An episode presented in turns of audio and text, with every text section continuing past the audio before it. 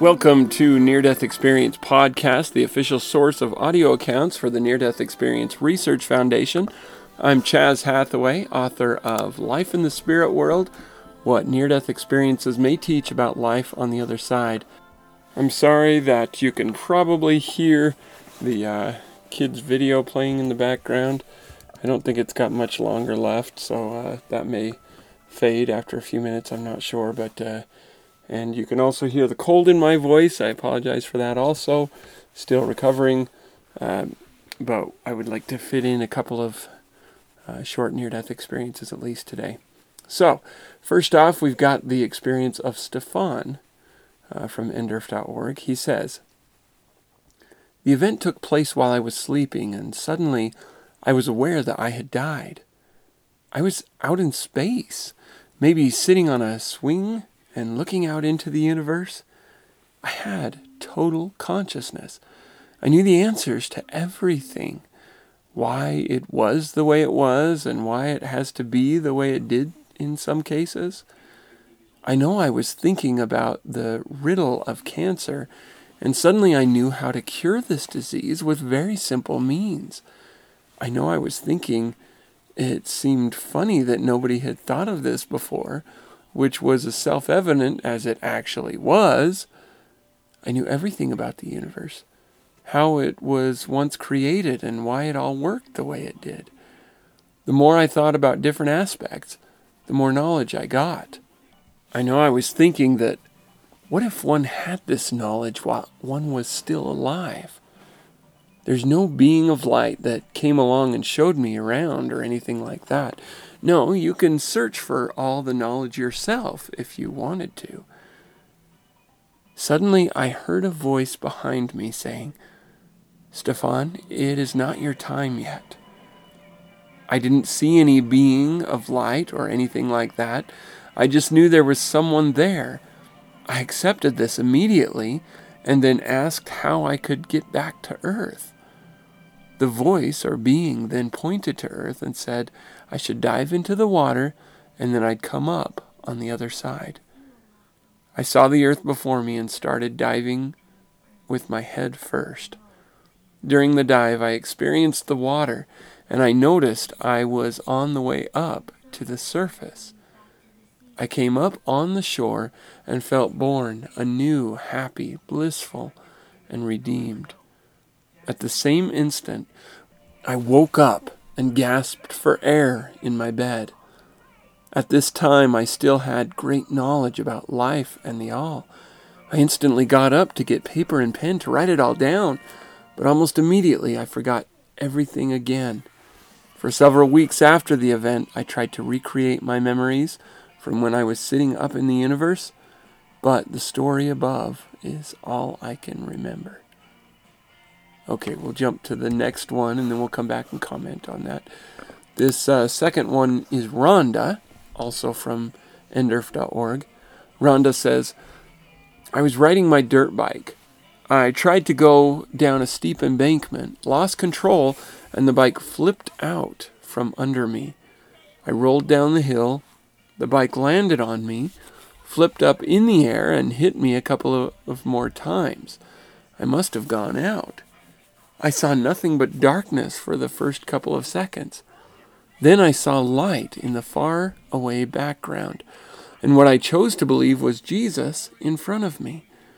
He was clothed as we have seen him to be clothed in Bible stories of old.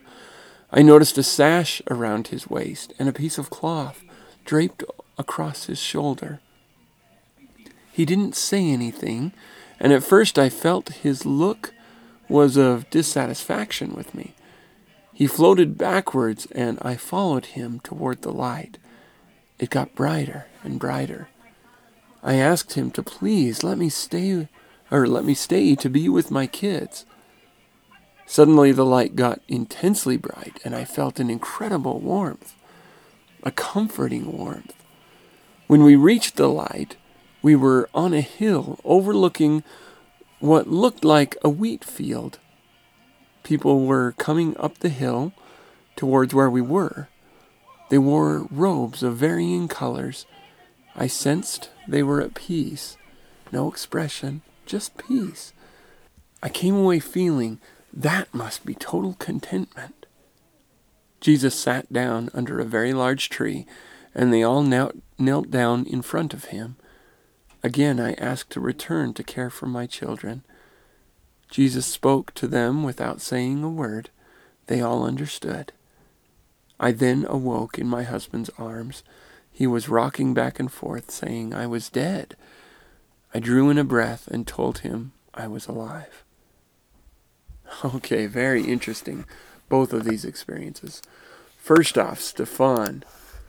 The thing I find interesting about Stefan's experience is, you know, he, he's just floating in space and, and thinking, basically. Total consciousness. He says he knows, he knew the answers to everything, um, why everything was the way it was. Everything seemed so simple. And uh, he even describes knowing the cure for cancer. Cancer. He says it, it, was, I knew how to cure this disease with very simple means. I know I was thinking it seemed funny that no one had thought of this cure before, which was as self evident as it actually was. And yet, he forgets.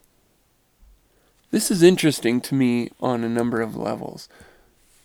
First off, assuming that uh, Stefan is correct, that this um, cure, as he knows it, by very simple means, is real and would actually work to cure cancer, why is it that spirits from the other side have not made it known to us? And I'm left to assume by you know you know again we have to we have to question well maybe it wasn't actually the uh, cure but he thought it was or whatever you can assume that but in to someone in that kind of a setting who knows everything they probably know a lot more than we do.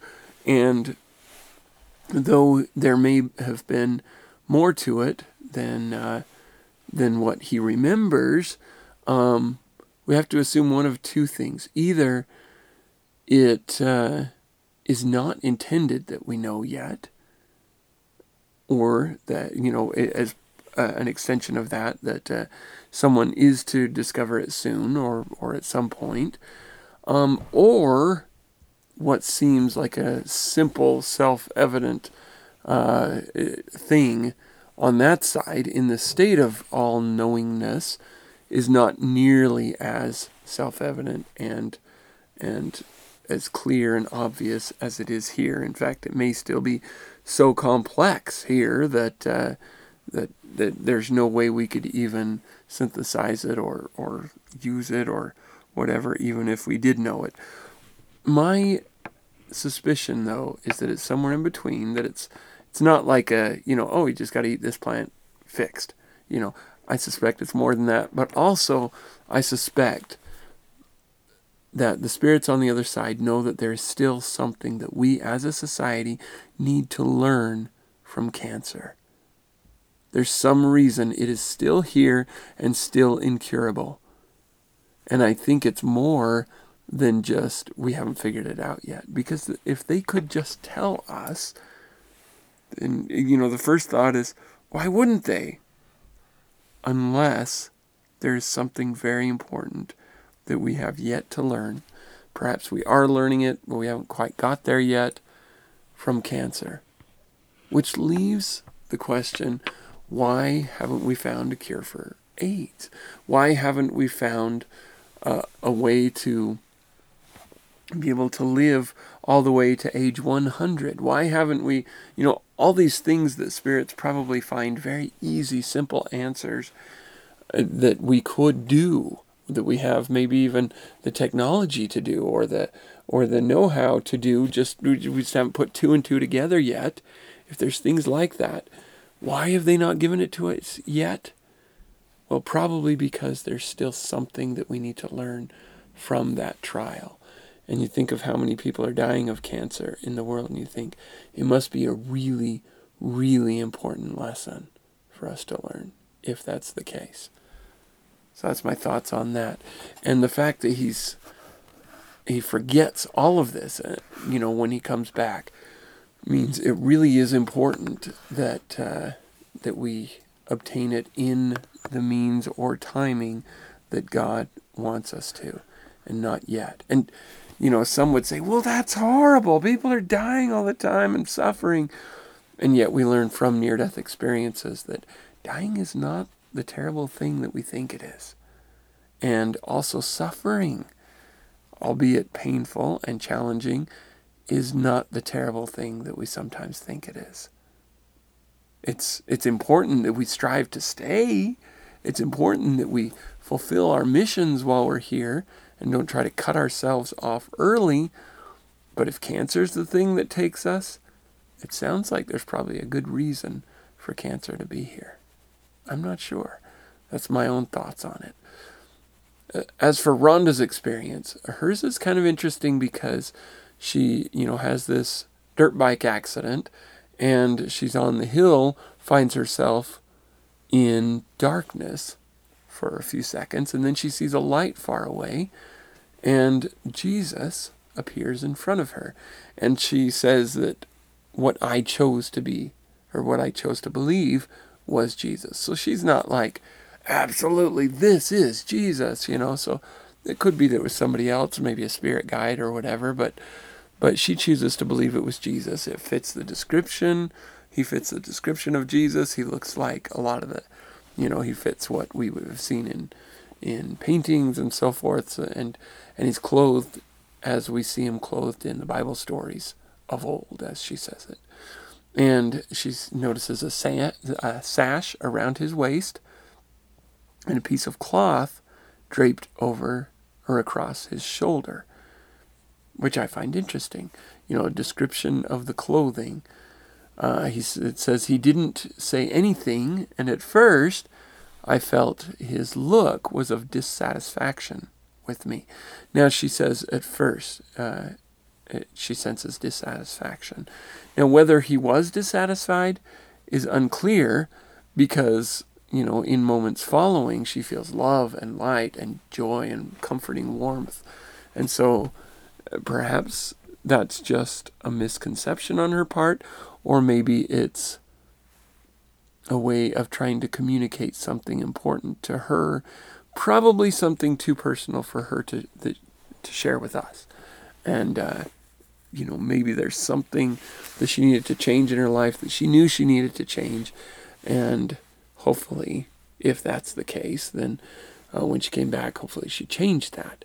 But uh, then she ends up in this place with other people, um, all dressed in varying colors of robes and so forth.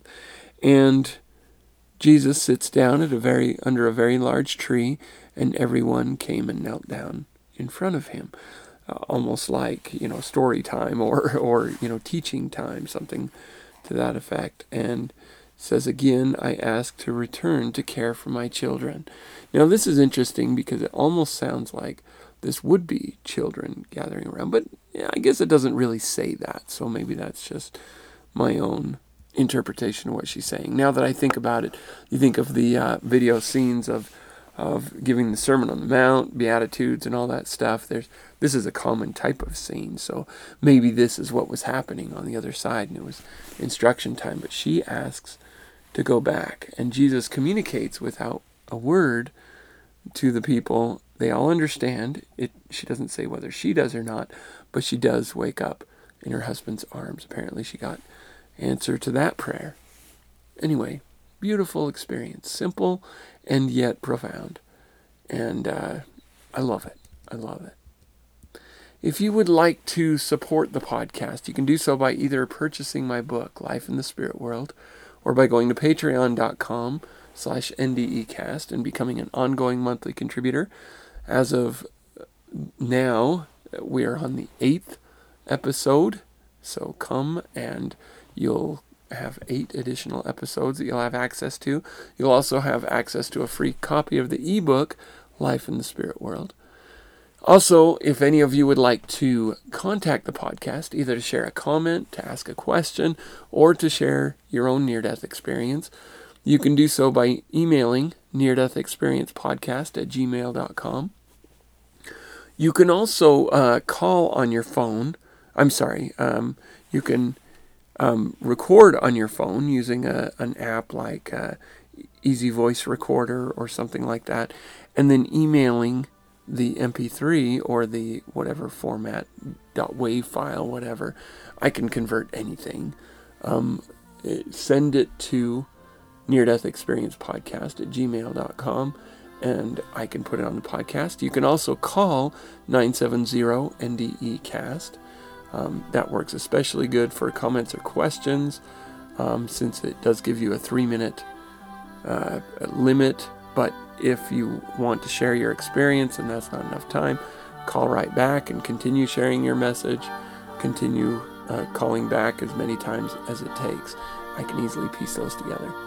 And once again, thank you all of you so much for listening.